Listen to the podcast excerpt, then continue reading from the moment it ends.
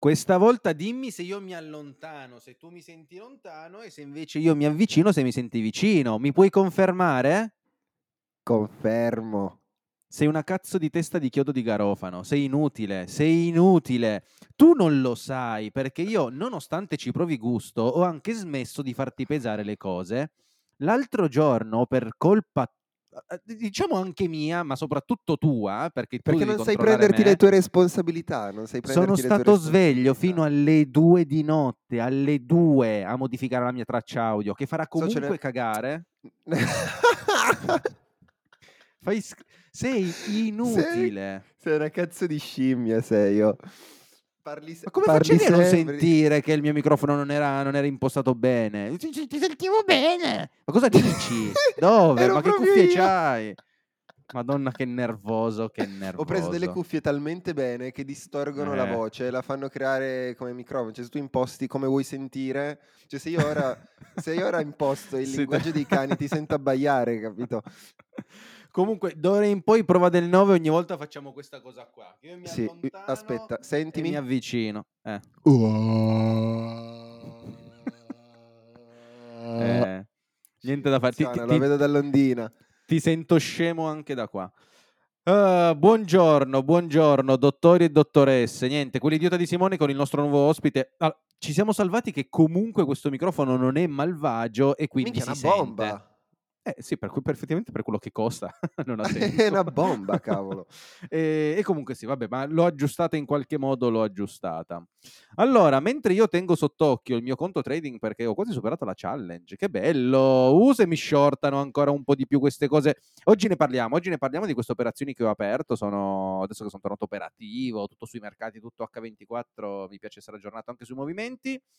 E, ehm, allora, socio, Prima di partire con la nostra consueta puntata, sabato 27 gennaio, quarta puntata della Loa Finance Podcast alla sua quarta stagione, in mm. realtà tre, mm. tre, e mezzo, però vabbè, noi sì. diciamo quattro.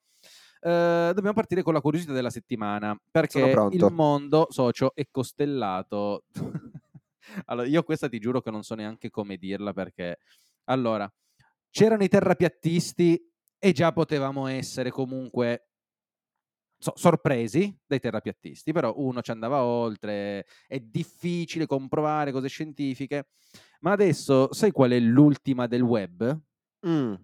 Allora, sai Filippo Turetta, quello che ha ucciso la ragazza Giulia un mesetto sì, fa, sì, qualche sì, mese fa? Sì, sì, sì. Quello, ecco. le, quello che, su cui non si può fare battute mai ma infatti noi non faremo battute, no. ma il web, socio, sta girando questa cosa, ma è, è, anche sostenuta da diverse ipotesi che Filippo Turetta non esiste.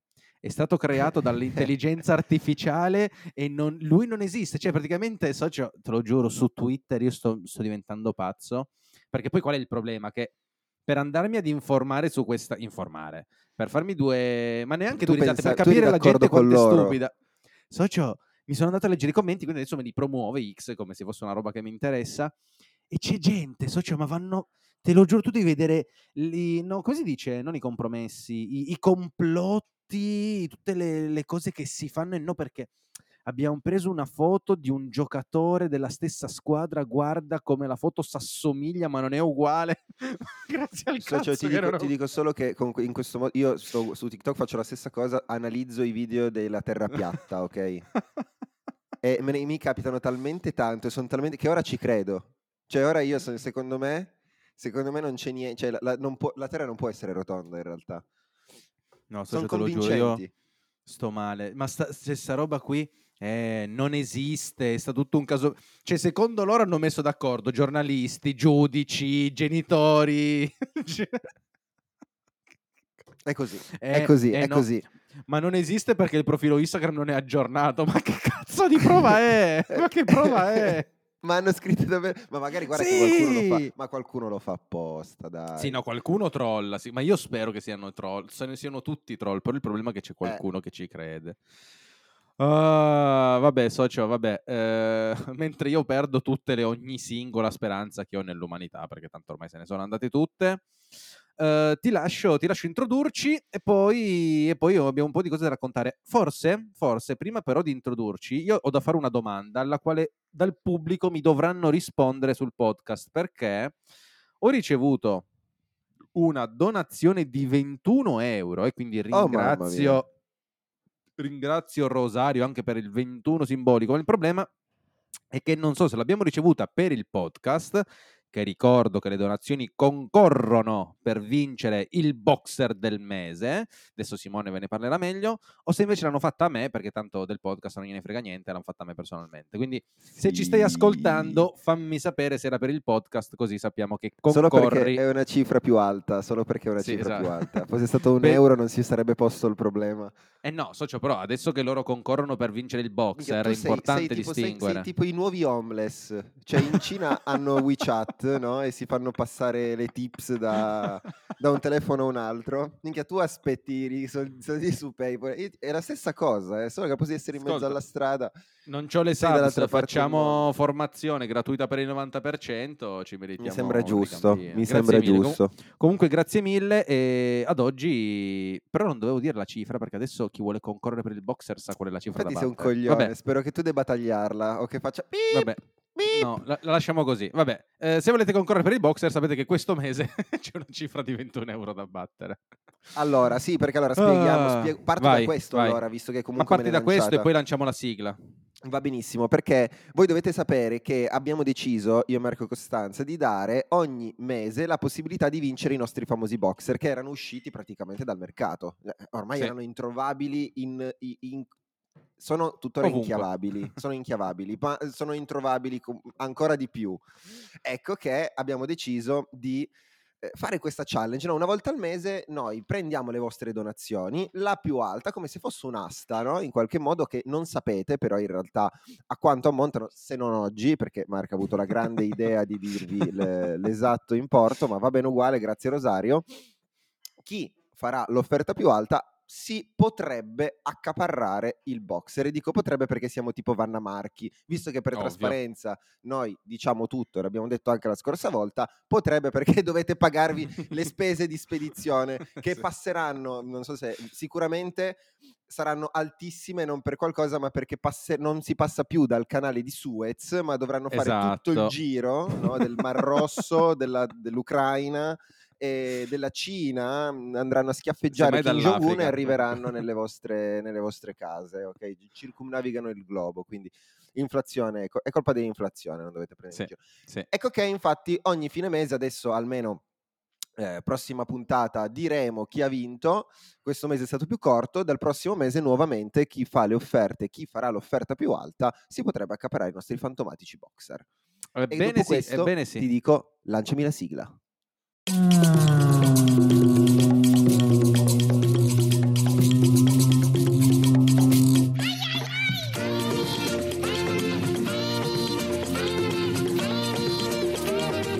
non vedono il video loro?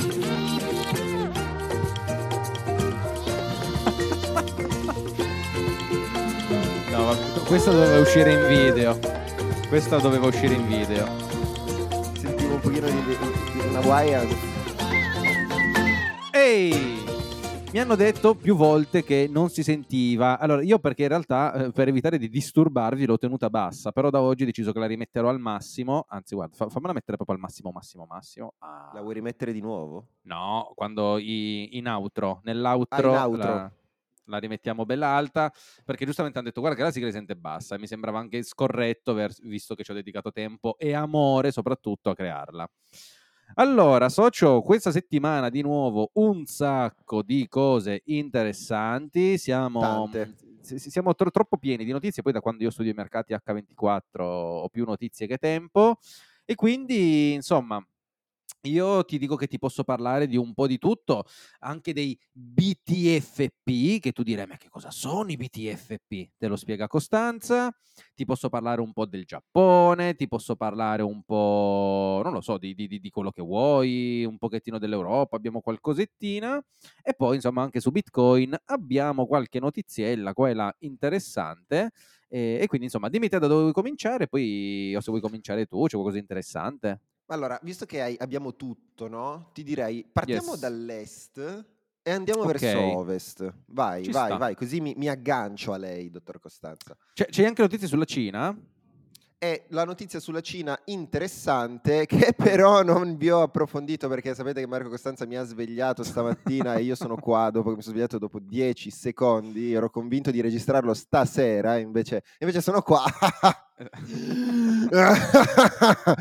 E- perché voi dovete sapere che la Cina ha, eh, diciamo, tagliato le riserve alle banche, ok? Bravo. E per, diciamo, andare a fare un po' quello che era il tutto, visto che sono un po' in crisi, no? Dovete sapere che la Cina è un po' in crisi, anche se, anche se diciamo sempre ci sono delle azioni interessanti in Cina, che però non vi ho approfondito, Sì. quindi non vi dirò e vi, dir- vi dirà se, Sì. vol- se volete, Mark, magari ce l'hai Sì. tu qualcosina. Per vai, vai, vai. Sì, pure. sì, no, insomma, hanno fatto questo taglio alla riserva frazionaria che serve per eh, dare, insomma, per, per elargire prestiti.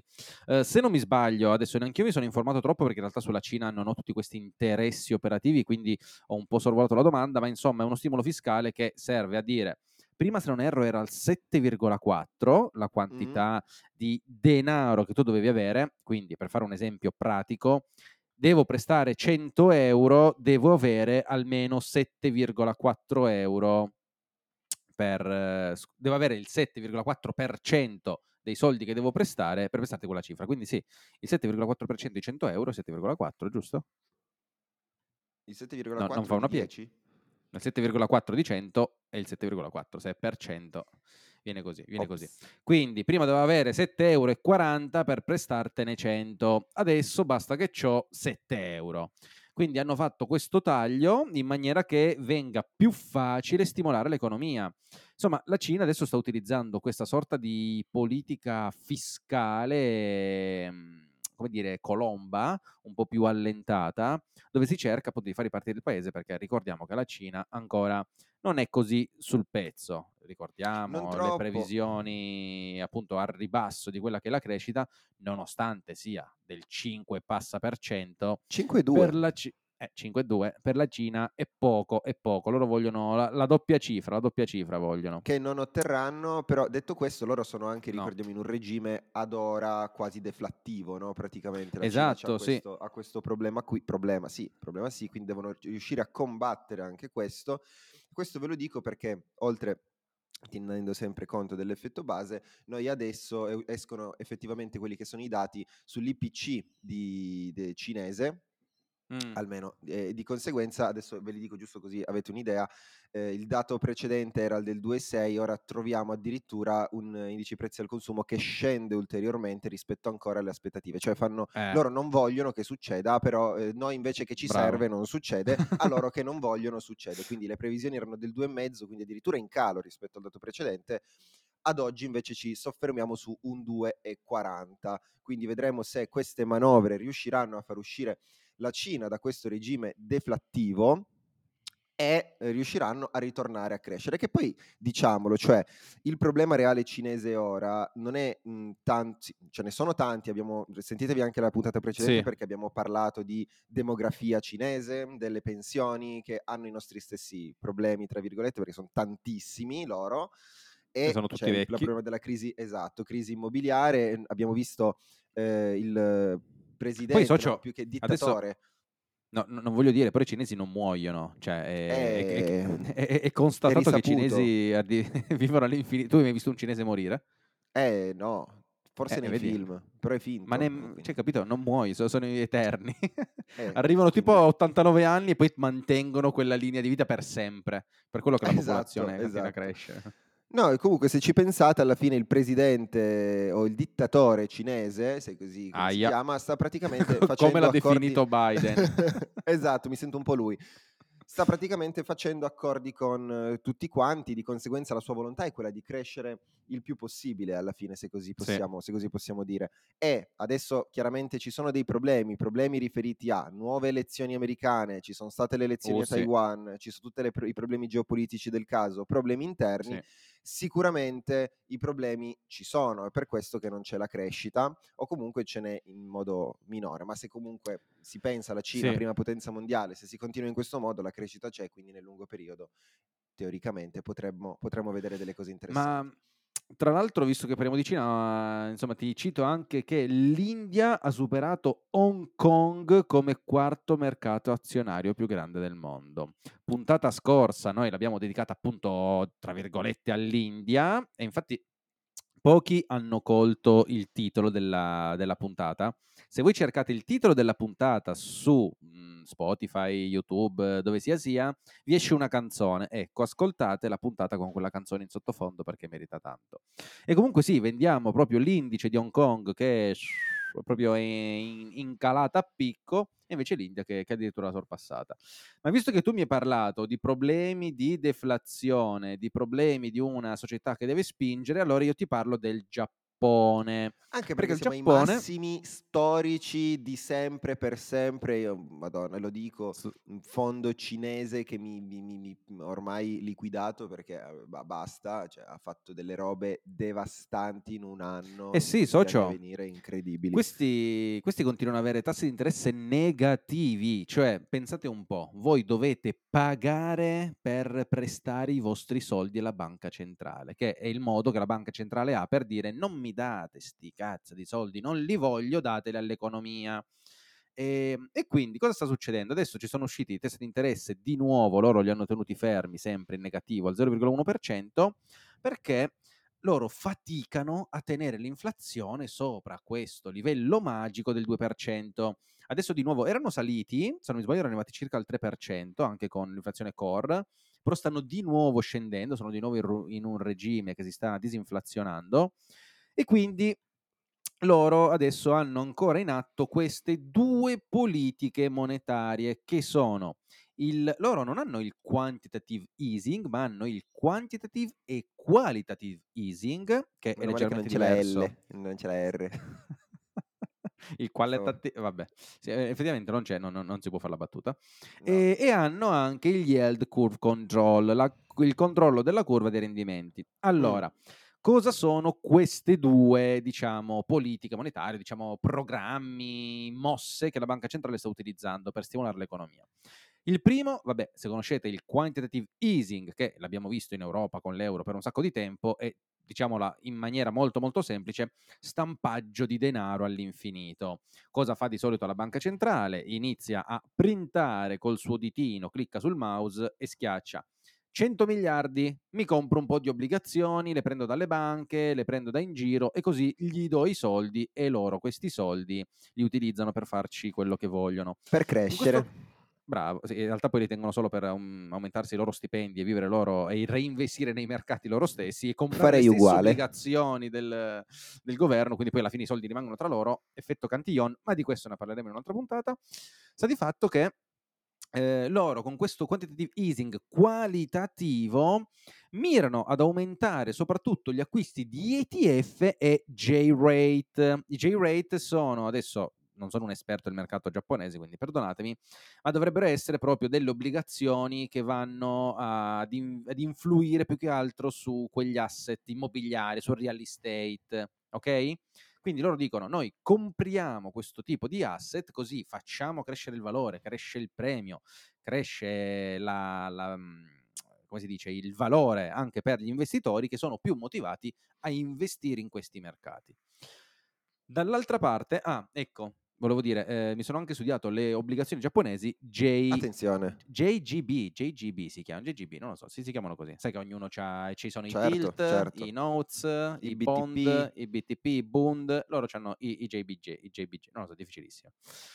Invece, dall'altra parte c'è il controllo della curva dei rendimenti. Eh, questa cosa cos'è? È una cosa, tra virgolette, simile, dove il, la banca centrale dice io non voglio che il rendimento salga sopra una certa cifra.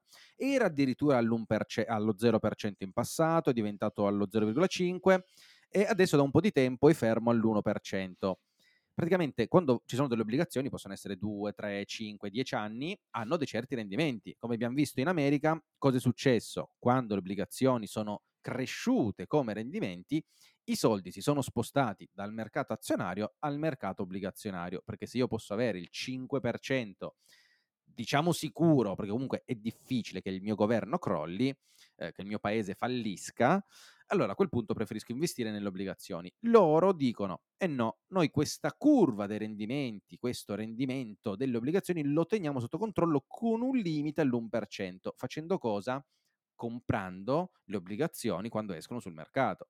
Di nuovo, immaginate una torta, se più gente vuole quella torta, le fettine saranno più piccole, quindi certo. la torta so, è il prezzo, le fettine sono i rendimenti, se tutti vogliono quella torta i rendimenti rimangono stretti. Quindi se il governo continua a comprare, se la banca centrale continua a comprare le obbligazioni, il rendimento rimane basso. E questo di nuovo si fa per stimolare l'economia, perché se io ho un rendimento dell'1% in 10 anni, chi me lo fa fare di comprare l'obbligazione? Ah, mi Preferisco conviene. mettere i soldi eh, nel esatto, mercato. Esatto. Quindi queste sono le due politiche monetarie che il Giappone mi sta ancora utilizzando. C'è però una novità, perché durante l'ultima riunione il nostro amico Ueda, che è appunto il capo della Banca Centrale giapponese, mi dice le probabilità di vedere un 2% in maniera stabile sono in aumento. Ora, io ne ho anche parlato poi sul canale YouTube di come Mhmm, sul Giappone sta iniziando a configurarsi uno scenario un po' di, come si dice, asimmetria, quando il rischio rendimento inizia a diventare interessante, perché innanzitutto adesso abbiamo fatto un bel ritracciamento e siamo quasi di nuovo vicini in zona massimi. Adesso Fibonacci ha tipo un 61.8% rispetto al massimo che avevano raggiunto, che con il dollaro era un cambio di 150.000 yen per dollaro, una roba del genere. Mm. Cosa è successo? Già in passato la banca aveva difeso quel livello, cioè quando il prezzo era arrivato a quel punto aveva iniziato a vendere dollari e comprare yen perché se noi svalutiamo troppo la moneta è, è, un problema. E quindi al Giappone soprattutto adesso è uscita anche la bilancia commerciale, che adesso è tornata in positivo. Ma se oh. voi guardate cosa ha fatto il oh. Giappone fino pff, negli ultimi mesi, aveva la bilancia commerciale in negativo, vuol dire che importava di più di quello che esportava. Ma tu quando importi hai bisogno di una valuta forte perché hai bisogno che tu quando compri le cose dall'estero la tua valuta vale di più. Quindi io dico posso comprare di più spendendo meno perché la mia moneta è forte. Una moneta debole aiuta l'esportazione invece perché i paesi da fuori dicono ah, io con la mia moneta che vale di più posso comprare di più delle tue cose, quindi piuttosto che comprare dall'Europa che l'euro è forte, compro dal Giappone che lo yen è debole e ne ho più in più quantità. Mi sembra giusto. Adesso, quindi loro non possono però far svalutare ancora così tanto la moneta perché inizia a creare problemi, sì che esporti di più, però a un certo punto anche il tuo popolo inizia a soffrire perché non può più fare niente, perché tu nei confronti di tutti gli altri quando devi comprare dall'estero n- non, non, hai più potere d'acquisto. Minchia, loro attivano i Gundam e sparano mica sulle, sulle persone. Un popolo che si mantiene solo con i manga e con gli hentai. E praticamente quello che io definisco appunto come, tra virgolette, trade asimmetrico è proprio questa opportunità dove comunque siamo vicini ai massimi ed è difficile, non è impossibile, ma è difficile che lo yen continui a perdere valore.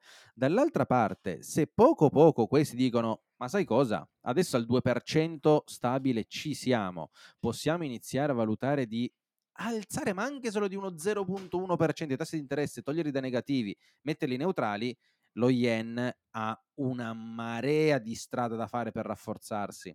E quindi, insomma, io adesso questi non sono consigli finanziari, ma io personalmente ho iniziato ad acquistare yen eh, soprattutto nei confronti poi del dollaro e dell'euro, che adesso poi anche Simone ci parlerà dell'euro, la Gard, cosa ha detto, cosa non detto.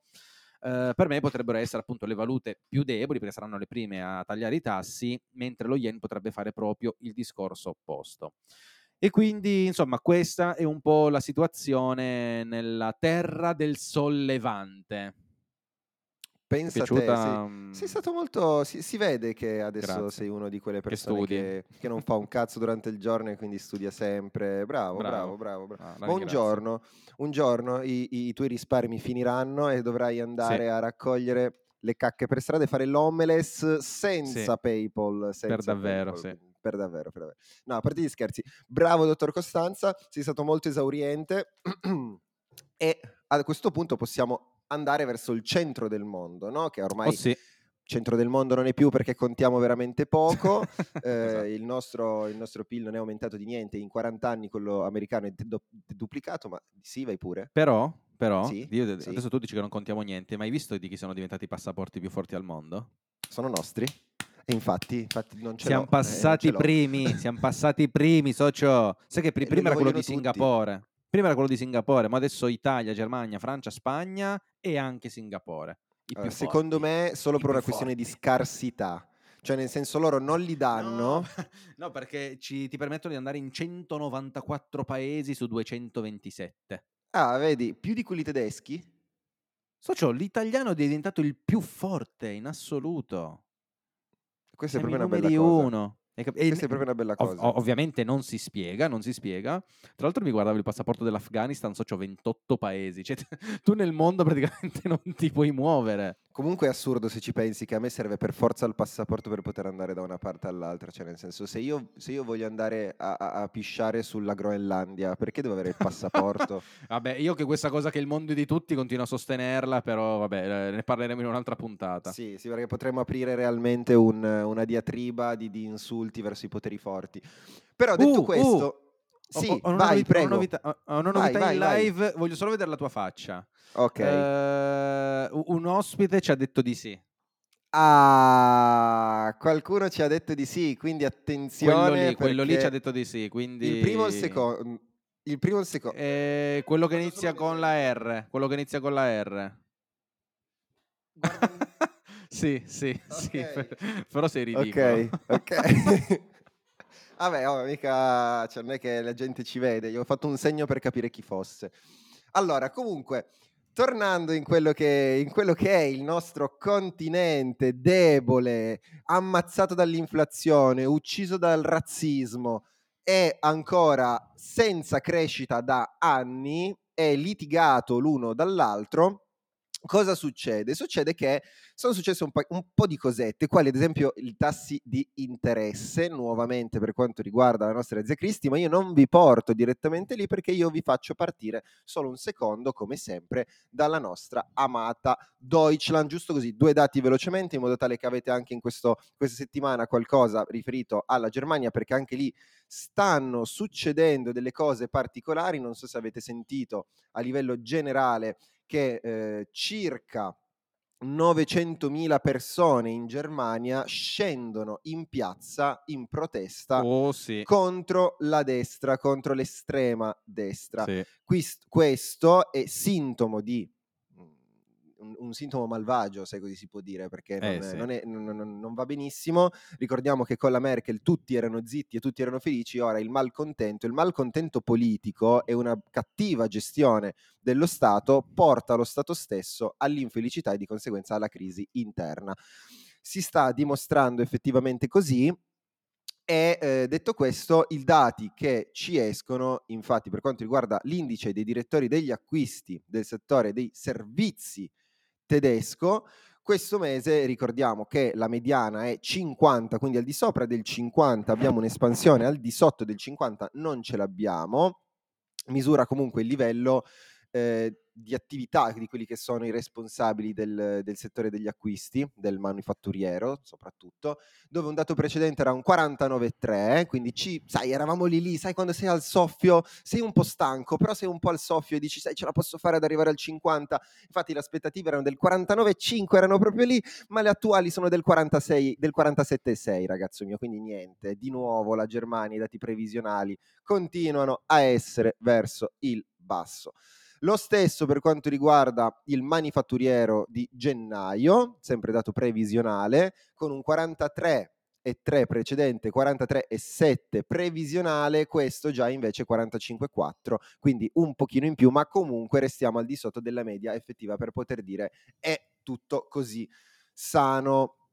Ti ho, par- ho- ho partito, sono diventato un attimo meridionale, ho partito da... Ho partito... ho partito da- dalla Germania, sono partito dalla Germania perché mi esce anche il PMI manufatturiero del mese di eh, gennaio per quanto riguarda il dato previsionale europeo che anche in questo caso ricordiamo la linea essere 50 ma il dato precedente era un 44,4 il dato previsionale un 44,8 ma noi ci attestiamo a un 46,6 quindi dato positivo per l'eurozona felici di quello che sta succedendo. Ci sarà probabilmente una recessione ma noi non ce ne frega niente perché i dati effettivi al momento sono belli e quindi noi diciamo sì va bene Detto questo, viene rispecchiato anche questa, diciamo, questo dato anche sulla decisione poi sul tasso di interesse della zia Cristi Lagarde. Ma io prima di dirti il tasso di interesse, amico mio, ti mm. voglio leggere una mm. cosa. Ti voglio leggere una cosa perché è uscito il dato di chi sostiene, cioè del, della reputazione che ha all'interno della Banca Centrale Europea la nostra zia sì. Cristi. L'hai mm, sentita? Andiamo. No, no perché tu devi sapere che, diciamo, come sta, si sta comportando secondo chi lavora no, all'interno della Banca Centrale Europea, mm. almeno su mh, dei 4.500 dipendenti, oltre il 50%, quindi sono abbastanza, eh, sì, eh. ha giudicato la sua presidente scadente o molto scadente.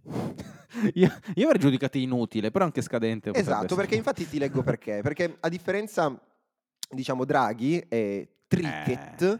quindi i presidenti precedenti a lei, che, che, comunque adesso non lo abbiamo ancora detto perché ancora non è ufficiale, ma il nostro presidente, ex presidente Mario Draghi, probabilmente ritorni in Europa a piedi uniti a, sì? a tirare pisellate in testa a oh. Zia Cristi finché non si sveglia con deficit dell'attenzione.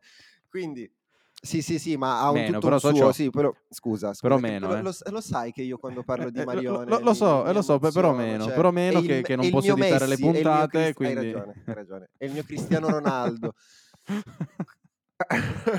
no, okay. comunque, a parte questo, meno del 10% ha criticato Draghi, e più del 55% aveva lodato quella che era la sua gestione, mm-hmm. contro un 50,6% che mh, totalmente valuta in modo negativo eh, Lagarde. Diciamo che okay. eh, esprimono quella, eh, i dipendenti esprimono diciamo, la loro opinione su quello che era un, un, un'inquietudine per un'eccessiva politicizzazione, questo vuol dire che sì. secondo loro la ban- eh, Lagarde utilizza il, la BCE per suoi fini anche personali, no? mettendo poi diciamo, automaticamente mm. un po' in discussione quella che è la, la, reputazione stessa della Banca Centrale Europea e solo il 38% appoggia quelle che sono state le decisioni in politica monetaria contro mm-hmm. il 64% dei consensi per Draghi. Certo, Aia. momenti diversi, anche sì. se in realtà Draghi ha risollevato l'Europa praticamente, lei ha dovuto soltanto alzare i tassi di interesse copiando il suo amico Powell. Eh, scusa, è che quando c'è Draghi di mezzo per me non importa no, c'è. Ma no, cioè... infatti fai, cioè, fai, fai, bene, è giusto così. Oh, eh. Ok, ok. E, e, di conseguenza, nonostante tutto questo, rimane sotto esame con critiche, con critiche importanti. Io mm. adesso non lo so, però leggo anche i commenti. Qua c'è io la detesto. Poi abbiamo un personaggio che su non Facebook, si spiega. sono i esatto, sì, tipo, no, sono quelli su Instagram. un personaggio che non si spiega come sia arrivato ai vertici, se non se grazie alle spinte di Sarkozy. Quindi anche qui si parte eh, pessima, poi ma scusa, ma eh, questi sono i colleghi che fanno i commenti o sono gente comune? No, gente comune ignorante. Ah, vabbè, gente allora, comune vabbè, ignorante. Allora gente... eh, li prendo per quelli che valgono. Esatto, esatto, esatto. No, ma io sono cioè, d'accordo. Come se commento finché... io l'operato della Garda. Cioè. sì, con tancazzo, giustamente. No, tanto, mm, probabilmente non sanno neanche come funziona. No, vabbè, no, non parliamo esatto. delle persone. Delle persone normali, perché detto questo perché ho voluto parlare della sua decisione? Perché c'è stata una delle decisioni più importanti di questi, di, di questi mm. mesi che passano, che ne parliamo sempre, infatti la decisione sul tasso di interesse che rimane fisso al 4,5, quindi non c'è eh stato sì. un rialzo di interesse, del tasso di interesse, non c'è stata una diminuzione, mm. quindi esatto, non c'è stato poi effettivamente un taglio, infatti il tasso sui rifinanziamenti principali rimane il 4,50, sui depositi il 4 e poi sui prestiti marginali il 4,75. Felici di tutto questo perché la tendenza dell'inflazione continua effettivamente a diminuire, coerenti con le previsioni dell'istituto sì. ha deciso di non variare il tasso sui depositi per la terza volta consecutiva, andando poi anche effettivamente a confermare quello che ripeteva costantemente in ogni riunione, in ogni intervista. Lei praticamente si svegliava la mattina, andava, quando suo figlio gli chiedeva mamma cosa mangiamo per colazione, lei la sua risposta era no, ma detto adesso la politica monetaria rimarrà invariata per un po' perché dobbiamo mettere i tassi abbastanza sul livello abbastanza elevato per un periodo ritenuto necessario. Ecco, capito? Questa era la sua frase. Ricordiamo anche figlio che ha perso soldi con le criptovalute. Esatto, sicuramente, sicuramente. Pensa che, che no, famiglia... no, l'ha detto lei, quindi. Eh sì, ma infatti che famiglia, no? C'è una famiglia giusta per essere presidente della Banca Centrale Europea. Comunque, no, vabbè, detto questo, conferma appunto il non rialzo per la terza volta, con, confermando quello che diceva. Quindi tassi molto alti per un certo periodo di molto alti, almeno alti per un certo periodo di tempo, Sì. al fine di eh, tenere l'inflazione bassa. Continua a sostenere che le informazioni economiche che arrivano e che sono a supporto di questo incide tantissimo il costo dell'energia, l'abbiamo visto anche all'interno dei dati dell'inflazione dei singoli stati, quindi eh, vi consiglio sempre di andare a vedervi almeno un paio di puntate precedenti per andare a sentirvi un po' il tutto, ma abbiamo parlato anche dell'Italia, abbiamo visto un'Italia che eh, l'inflazione cresce, almeno è cresciuta leggermente, Yes. quello che cresce sono i beni alimentari, quindi quelli interni per il consumo e il consumo appunto dei primari e i non primari, a differenza del costo dell'energia che è quella che ha abbassato più di tutto il- il- l'inflazione stessa. Ma sai tra l'altro chi si, è, mm, chi si è espresso, e tra l'altro tu adesso dirai, vabbè, si è espresso un verbo Sì. italiano, ma adesso capirai anche la battuta. Chi si è espresso in merito a questo rialzo dell'inflazione sul cibo? Mm, chi? Il CEO di Lavazza. Uh, che sarebbe Sì, il signor Lavazza? No, lui è il presidente. No, Perché lui so è il signor... borsa, sono oh tutti interni. Dio, Però il CEO è sempre Lavazza, non si sa. nome. non Antonio Ba- No, cerchiamo. Baravalle. Se, se non dico minchiate, eh. aspetta perché le- potre- potrei dire una stupidaggine. Antonio Baravalle, Antonio Baravalle è lui. E comunque faceva molto ridere, no? Si, si- è espresso eh, con questa cosa qua. Comunque, eh, vabbè, mentre Simone è crashato, collassato, adesso vedremo se eh, ritorna o non ritorna, qua me lo segno offline, comunque se n'è uscito con il, eh, appunto, la sua compagnia che deve tagliare i margini di profitto del 10% perché adesso quello che prima costava addirittura 1300 euro per essere trasportato tramite i container che passavano per il canale di Suez. Allora, guardala qua, guardala qua, mamma mia, mamma mia, Simone, c'ha sempre un problema, ne combina sempre una. Vabbè, sta tornando. Comunque, quello che prima costava fino a 1300 euro, adesso ne richiede 4000 per essere trasportato, cioè praticamente il triplo. E quindi capite bene che per le aziende inizia ad essere un problemino questa, mm, questa crisi del, del- del Mar Rosso e così. Non ce la faccio più io. Allora, Io ma mi senti? Non ce la faccio. Ora forte e chiaro, forte e chiaro. Ah, sei down tornato. totale la, la connection. Socio, comunque, è presente quando i cani che somigliano ai padroni?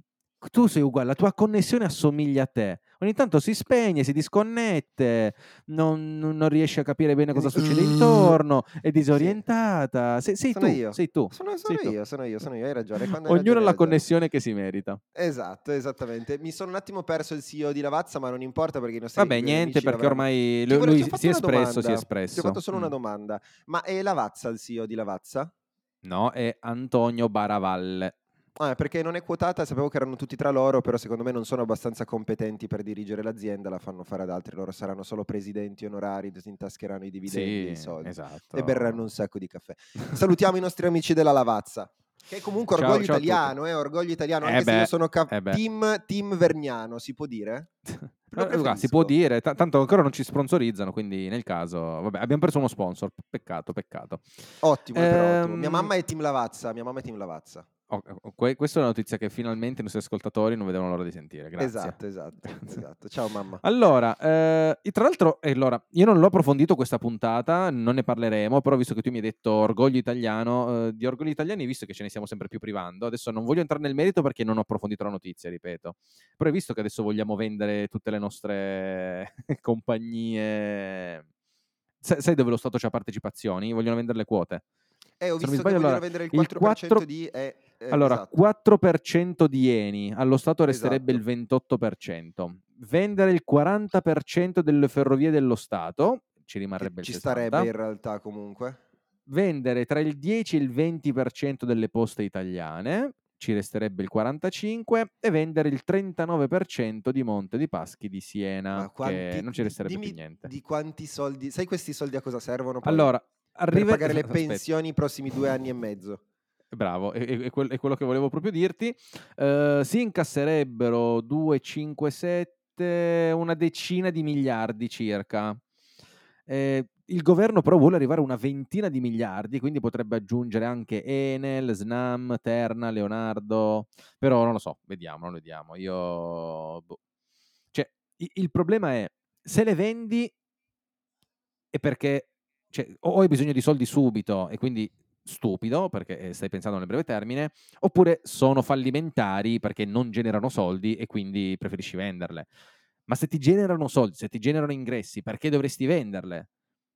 Cioè, ho capito che nel breve periodo ti danno soldi, ma ti mangi la crescita futura del paese per tutti Pensi gli anni. Pensi che l'Italia sia, mai, la, l'Italia sia mai fregata questa cosa?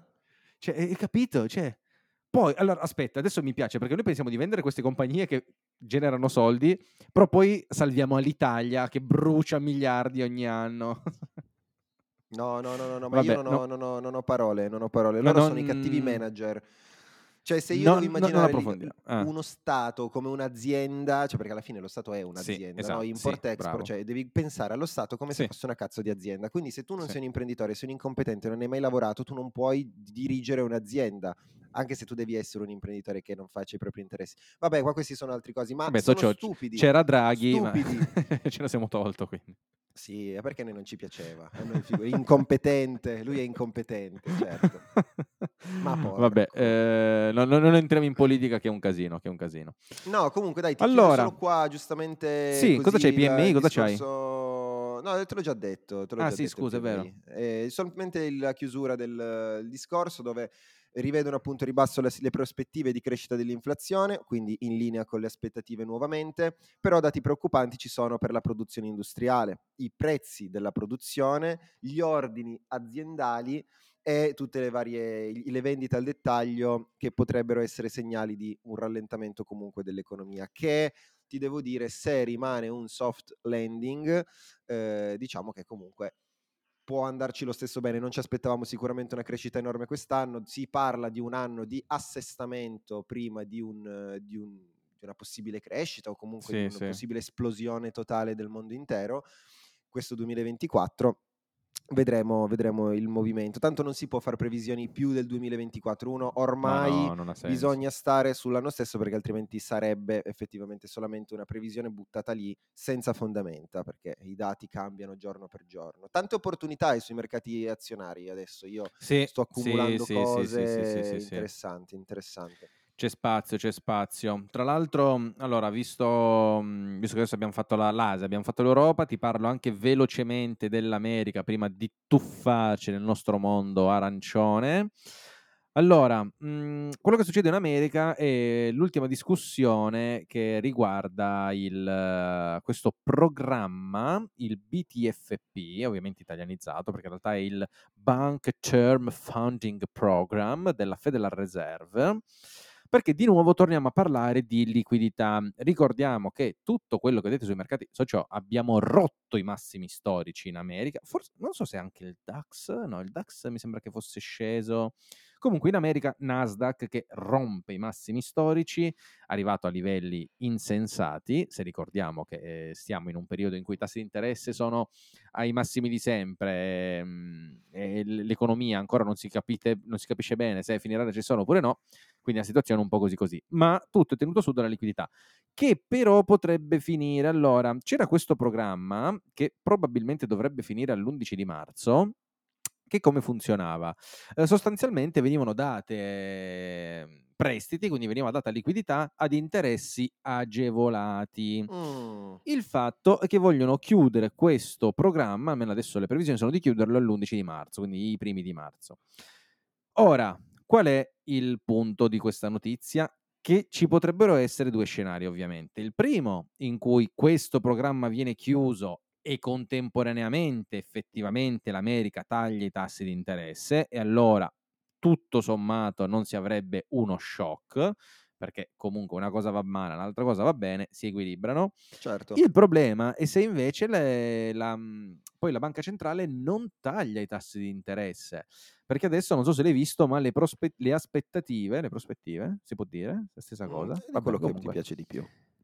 Le, gli analisti dicono: Ma sai che tutto sommato non siamo più così sicuri. Fino a un mesetto fa era tipo il 70% di certezza che venissero tagliati i tassi di interesse a marzo, e invece adesso iniziano a dire: Ma sai che forse me li tengono fermi? Sai che forse non li modificano più? Tra l'altro, adesso non so se sentito la banca centrale canadese che li ha tenuti fermi i tassi di interesse. Non solo, il governatore ha anche detto: E fate attenzione che le probabilità di un altro aumento non sono zero. E quindi se questo è il clima, poniamo attenzione, perché di nuovo la liquidità ad oggi è praticamente tutto, cioè noi parliamo di mercati, di notizie, sì che magari mesce la guerra, la cosa fiscale, eh, ma la liquidità poi è quella che fa la differenza. Quanta massa monetaria le banche immettono nel sistema, perché poi alla fine, insomma, di nuovo, non, non andiamo di nuovo a ripetere, effetto Cantillon, la, la, maggior parte rifinisce in investimenti piuttosto che andare nell'economia reale, quindi ogni volta che ci sono aiuti, più che sollevare le imprese, robe così, principalmente si vanno a sollevare gli investimenti che indovino un po' dove vanno nelle magnifiche sette e quindi insomma continu- continuiamo a dare triliardi a... Tra l'altro, ah, adesso ho visto... Amici. Microsoft anche è arrivata a valere 3 triliardi, anche la nostra amica Microsoft. Sì, ma io sto guardando le, cioè le, le, le aziende, queste, i magnifici, fantastici 7, sono tipo... Che... In... Io me li immagino tipo tutti così, sai, tutti Che, che, in real- che, in realtà Magnifici 7, ma Tesla, non so se l'hai vista, eh? Tesla eh, meno, andando... meno, 50%, sì. tipo una roba del genere. Sì, cioè, sì, sì, sì, sì, eh, anche, in questo caso, anche in questo caso riflettete, fate la vostra analisi se nel lungo periodo una discesa del genere può portarvi del bene oppure Sì, no. a mediare oppure no. Sì, sì, vabbè, io non faccio stock se non picking, si, però... non sono dentro, anche se non sono dentro. Eh sì. Comprate so, in so, sconto sempre, cioè non compra- io non comprerei Microsoft, eh, cioè ad esempio in questo momento esatto, eh, comprerei magari esatto, cioè nel senso fatevi furbi. Bravo, bravo, bravo. A proposito di Elon Musk, eh, così, così facciamo da ponte per tuffarci nel mondo cripto. Qualche giorno fa X apre X Payment e Doggio mi schizza verso l'alto. Bellissima notizia. A me, a me, queste cose mi fanno sempre capire quanto studio ci sia dietro i mercati e quanto invece non sia assolutamente per nulla FOMO delle persone che cercano solo di speculare Figurte. Uh, comunque, allora, abbiamo un po' di novità. Uh, la prima novità riguarda, allora, cosa vuoi sentire? Prima quella più curiosa o quella un po' più finanziaria? Ehm, finanziaria no, curiosa, dai, curiosa. Ah, vai, va bene, allora va Facciamo bene, il contrario. Va la prima quella finanziaria, perché allora adesso noi abbiamo visto un enorme flusso di Bitcoin che se ne sono andati dal nostro amico Grayscale e si stanno spostando verso gli altri ETF. Adesso non so se ne abbiamo già parlato puntate precedenti, sta di fatto che Grayscale c'è una commissione all'1,5, gli altri dello 0,25 e quindi vedi tu che eh, giustamente me li stanno vendendo, mi stanno vendendo quota dell'ETF per andare sugli altri. Non solo, si è spiegato anche gran parte della discesa che abbiamo avuto su Bitcoin, ovviamente oltre al normale sell the news, c'è anche stato tutti i Bitcoin che Grayscale ha dovuto vendere per, eh, come si dice, quando una, una, società dichiara bancarotta, in questo caso parliamo di FTX, il Chapter 11, poi viene deciso quanto, cioè tutto quello che c'è da liquidare per recuperare i soldi. Ecco, FTX ha già liquidato circa 600 milioni di Bitcoin che aveva preso, diciamo così, con quote di Grayscale e quindi gran parte di quello che abbiamo visto che, ne, che abbiamo liquidato a Grayscale era dato proprio da FTX che adesso ha liquidato circa il 75% di quello che aveva, mancherà ancora qualche centinaio di milioni, quindi la cosa positiva sicuramente è che però il mercato è stato ampiamente in grado di resistere a questa mm. quantità di domanda sproporzionata. C'è un'altra quantità di domanda che adesso sta per arrivare a mercato. Allora, tolto do, mh, mm, novità recentissima, l'America venderà 130.000 bit, no, 130.000 bitcoin, 130 milioni, mi pare, di bitcoin sequestrati dal Silk Road però, però, però, tutti sono preoccupati un po' per la food di MT Gox. Ricordiamo MT Gox, il più grande storico exchange sul prezzo, eh, secondo adesso te? ti spiego, adesso ti spiego. Va bene. Il più grande exchange ai tempi che furono, parliamo del 2014 quando è fallito, Magic the Gathering. Nasceva come gioco di carte collezionabili, diventato poi exchange di Bitcoin. Minchia Magic? So Ma quel Magic? Quel Magic the Gathering era nato come un sito per scambiare le carte di Magic, a un certo punto hanno iniziato ad accettare Bitcoin, a un certo punto hanno visto che il, il trade era principalmente sui Bitcoin che sulle carte e quindi è diventato un exchange Bitcoin. Pazzesco. Pazzesco, poi da lì, sono, da lì sono stati rubati tipo un milione di Bitcoin e quindi vabbè, è diventato... Vabbè, vabbè. Un caso studio abbastanza interessante. Sta di fatto che MT Gox ha, all'epoca faceva l'80% di tutti i trade Bitcoin, cioè tu immagina la quantità di denaro che è passata di là. Madonna. Sta di fatto che ne hanno recuperati circa 200.000, di quei 200.000 circa una cinquantina di Bitcoin se li sono spesi per cause legali, robe, sistemazione, eccetera, eccetera rimangono circa un 142.000, 150.000 bitcoin che verranno restituiti alle persone che ce li avevano in pancia. Perché giustamente cosa è successo? Quando è stato hackerato MTGOX sono stati rubati tutti i fondi. Adesso MTGOX ridarà indietro i bitcoin a chi li sono stati sottratti. Ma, come ho detto, sono stati recuperati solo il 20% dei bitcoin. Quindi, mm. qui bisogna fare un po' di ragionamenti, perché da una parte sono persone che sono state obbligate, diciamolo così, a holdare Bitcoin da 400 dollari fino a 4000 perché loro non avendoli più non, non, potevano venderli e quindi hanno holdato anche contro la la, loro, la loro, stessa forza, direi però anche in maniera a questo punto anche vincente, hanno holdato questi bitcoin. E quindi uno dice giustamente, queste persone che avevano comprato bitcoin a 400 dollari, gli torna indietro a 40.000 e un per cento e vuoi che non me lo vendano subito per fare profitto? Sni. Allora, da una parte, prima di tutto, se hai visto questa crescita e nel frattempo già avevi capito, cioè, almeno capito, studiato, ti eri informato su Bitcoin, adesso hai visto fare un per cento, probabilmente sai che nei restanti anni che arriveranno continuerà a crescere, quindi probabile che continui a fare hodling. In più, in più, non è che ognuno riceverà i propri bitcoin, perché abbiamo detto che hanno recuperato solo il 20%, quindi mm. tu hai fatto un per cento, ma hai solamente il 20% di quello che avevi prima, facendo un calcolo sommario, più o meno hai fatto un per 20. Quindi chi ha comprato a chi ha investito 400 dollari, facciamo 500 che è più semplice, è come se adesso da 500 dollari se ne trova 10.000 per 20, sì, è giusto. Quindi bene, ma non benissimo. Quindi il punto è questo. Tutte queste persone, questi 150.000 bitcoin che verranno ridati indietro, saranno tutti venduti dalle persone, almeno in maggioranza se li venderanno perché finalmente vogliono far profitto? Uhm, non è così plausibile, non è così plausibile. Se questo secondo le parole di Adam Beck, che appunto è uno di quelli che si può dire praticamente ha creato Bitcoin, essendo che ha inventato la proof of work, eccetera, eccetera. Ma, ma mi ha fatto scoprire una cosa nei commenti che mi ha svoltato il mondo. Perché tu devi sapere che nel frattempo, dal 2014, Bitcoin ha subito vari fork. Cos'è un fork? Quando Bitcoin si sdoppia, cioè qualcuno crea un nuovo Bitcoin. Questi fork poi la maggior parte sono andati a zero, non valgono più niente. Qualcuno è sopravvissuto. Parlo nel dettaglio di Bitcoin Cash, che ad oggi vale circa 250 dollari. Quelli lì anche verranno dati alle persone, perché è come se gli avessero sdoppiato i bitcoin, quindi riceveranno sia i bitcoin che anche i bitcoin cash.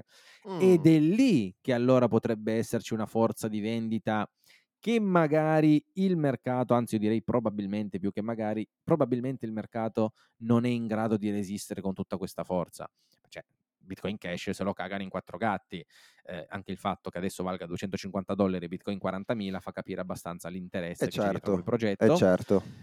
E quindi lì una bella operazione ribassista, che non è di nuovo un consiglio finanziario, ma Costanza ce la vuole aprire, perché se ci pensi lì ha veramente senso vedere persone che si trovano sti soldi, che dicono ma tanto, ma sto Bitcoin Cash, a futuro, cioè se io devo decidere cosa decido di vendere, Bitcoin o Bitcoin Cash, cosa ha più eh probabilità beh. nel futuro di valere di più?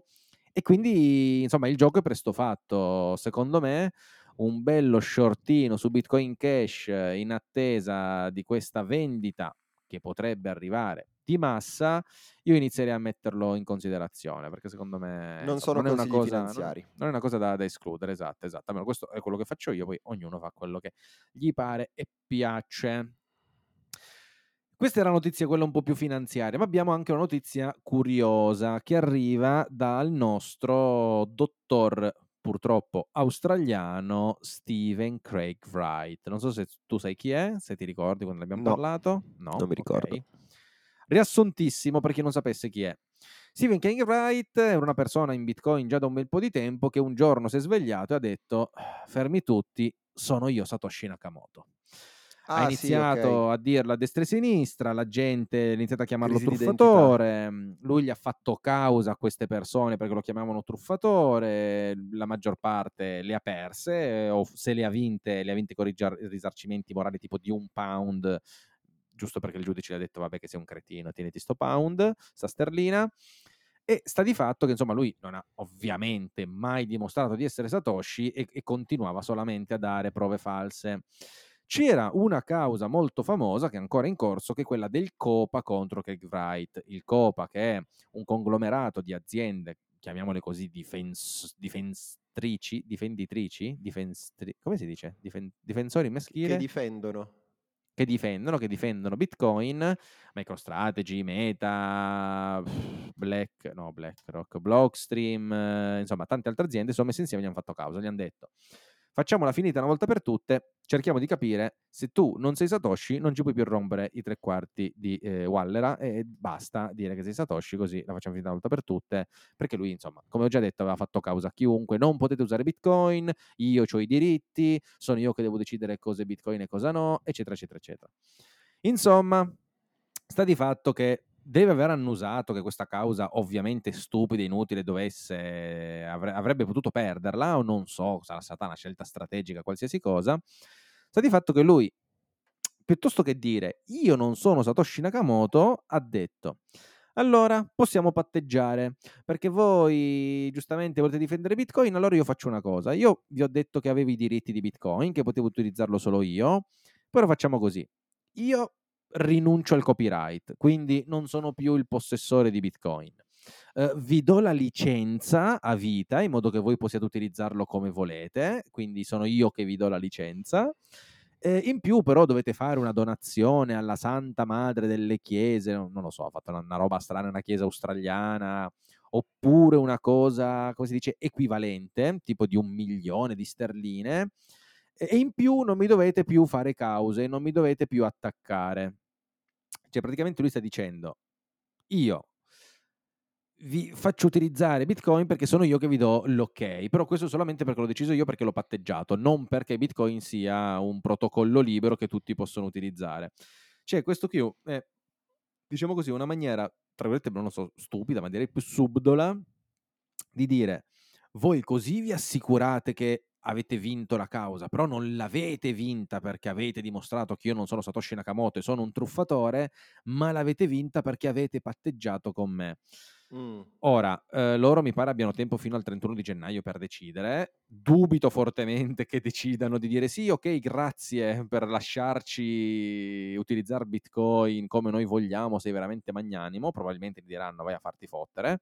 Eh, tra, l'altro, tra l'altro, notizia proprio freschissima di qualche ora fa, a quanto pare la sua ultima causa, quella contro Peter McCork, l'ha persa, l'ha persa e quindi ah. iniziano ad accumularsi sempre di più le sconfitte su di lui che vabbè, vabbè è pa- palese, cioè, è un perdente. È, è, così, è così, è così.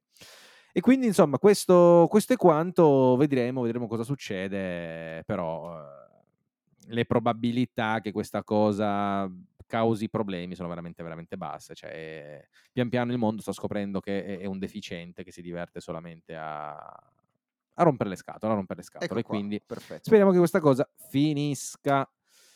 Uh, vabbè, socio, poi ci sono altre notizielle un po' così, un po' su e giù. Abbiamo la SEC che congela i fondi di Don Eligio, praticamente tipo un pastore, che in America, in America hanno i pastori, loro non sì, hanno i parroci, sì. Che ha creato un, una crypto scam dicendo questa criptovaluta è collateralizzata da Dio. Mm. E io qua chiamerei sempre Vanna Marchi in, in console a Perfetto. dire gli stupidi vanno fregati, per dirlo con parole più edulcorate. Parole più edulcorate. Poi abbiamo, abbiamo mhmm, tra, socio, il portafoglio di Trump, adesso almeno so, magari non è l'unico, sarà uno dei tanti portafogli di Trump, è stato localizzato, sai che sulla blockchain è tutto ipertrasparente. Sì, sì. Questo signore qua ha, oltre a un milione e mezzo circa in Ethereum, socio ha un milione di dollari, cioè non parliamo di noccioline, anche se lui è Donald Trump, comunque un milione di dollari in una meme coin chiamata Trump. Mm, non- Cioè non- qualcuno non gli ha regalato sta meme coin con la sua faccia e il suo nome e lui l'ha tenuta. Cioè, lui, cioè, socio tu pensa di avere un milione di euro su una meme coin con scritto taverna. Non gliene frega un cazzo a lui, cioè è pazzesco. Cioè, proprio lì dimentica, dice ma che cazzo me frega, lo faccio per la gloria. Bellissimo. Vabbè, io direi che, che possiamo andare in chiusura. Se c'è qualcosa Sì, anche perché devo andare a tagliarmi i capelli tra dieci minuti in un altro paese. Sono E allora lancio la ritardo nero. sigla e scappiamo.